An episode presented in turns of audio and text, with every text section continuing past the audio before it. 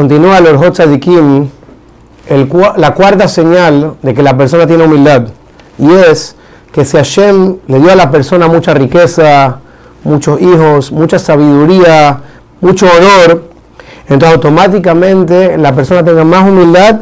y con todo lo que Hashem le está dando, que la persona honre más personas, que honre a más personas, que ayude a más personas y que los beneficie mucho más que lo que hacía al principio. Y en paréntesis, el Orjot Tzadikim me explica que cuando una persona tiene mucho dinero o tiene mucha sabiduría, puede ser por tres motivos diferentes que Hashem se lo está dando. Motivo número uno, puede ser que Hashem lo quiere beneficiar. Motivo número dos, puede ser que Hashem lo está poniendo a prueba. Y tristemente hay un tercer motivo, que es porque Hashem se quiere vengar de él. Explica el Orjot Tzadikim este paréntesis de la siguiente manera: que si la persona, Dios le dio extra plata o extra inteligencia para bien, ¿cuál es la señal?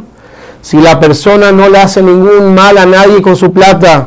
ni usa su inteligencia para hacerle daño a nadie, sino que al contrario, con su riqueza beneficia a más personas, ayuda a más personas necesitadas,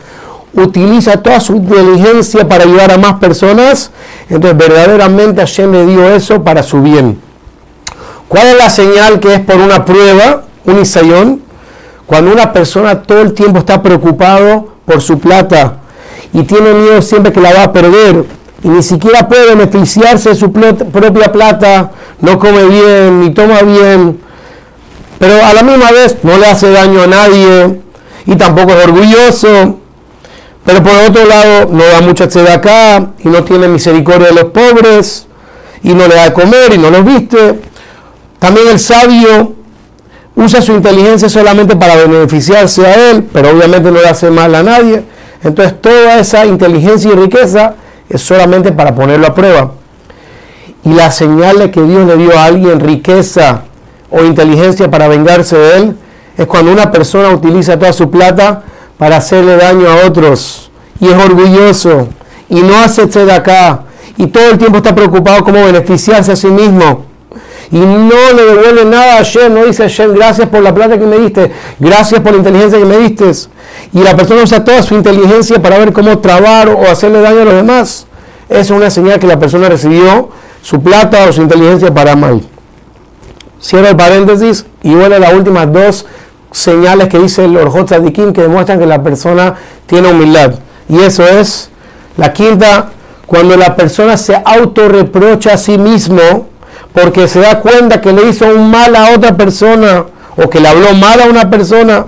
y no es que me estoy retractando o me estoy sintiendo mal porque al final necesito que esa persona me dé algún beneficio, al contrario, me doy cuenta que hice mal, me doy cuenta que me equivoqué, y por ende voy solito donde esa persona a pedirle perdón y me dobleo delante de él. Esa es una señal que la persona es humilde porque se da cuenta que se equivocó. Y por último, la sexta señal de la persona de tener humildad es que su manera de hablar, número uno, sus palabras son suaves, no habla fuerte, su tono de voz es un tono de voz bajo,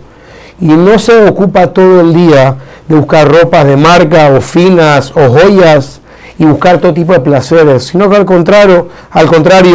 vive una vida mucho más modesta, mucho más simple, más calmado, más callado. Todo esto son los símbolos de la humildad.